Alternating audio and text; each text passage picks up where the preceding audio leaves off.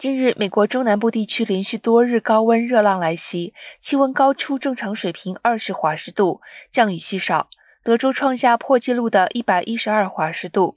德州的高温导致全州用电量达到仲夏水平，但电力部门表示供电充足。德州到威州中部的广大地区，十二号预计将出现一条九十度的高温带，包括堪萨斯市、圣路易市。威州的麦迪逊市和田纳西州的纳松维尔市都将逼近或超过九十度的高温天气。